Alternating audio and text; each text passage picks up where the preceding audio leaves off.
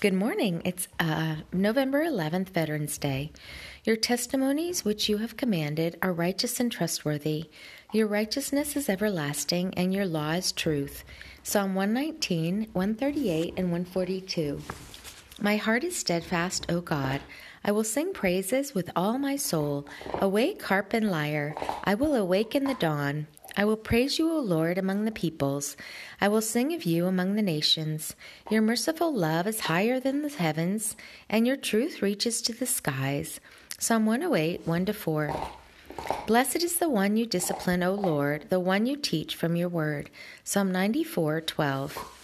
You are God Almighty. May I walk before you and be blameless. Genesis seventeen, one.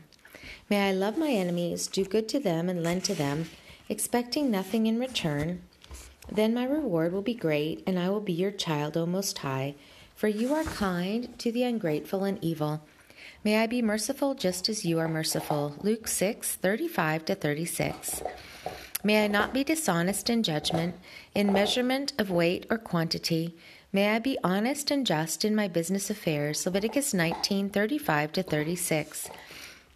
You, O Lord, have declared what we must, that we must defend the weak and the fatherless, do justice to the afflicted and destitute, rescue the poor and needy, and deliver them from the hand of the wicked. Psalm eighty-two, three to four. I'm not trying to win the approval of other people.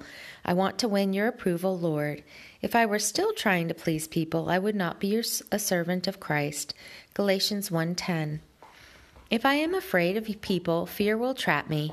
But if I trust in you, O Lord, you will keep me safe. Proverbs twenty-nine twenty-five. My help comes from you, O Lord, who made heaven and earth.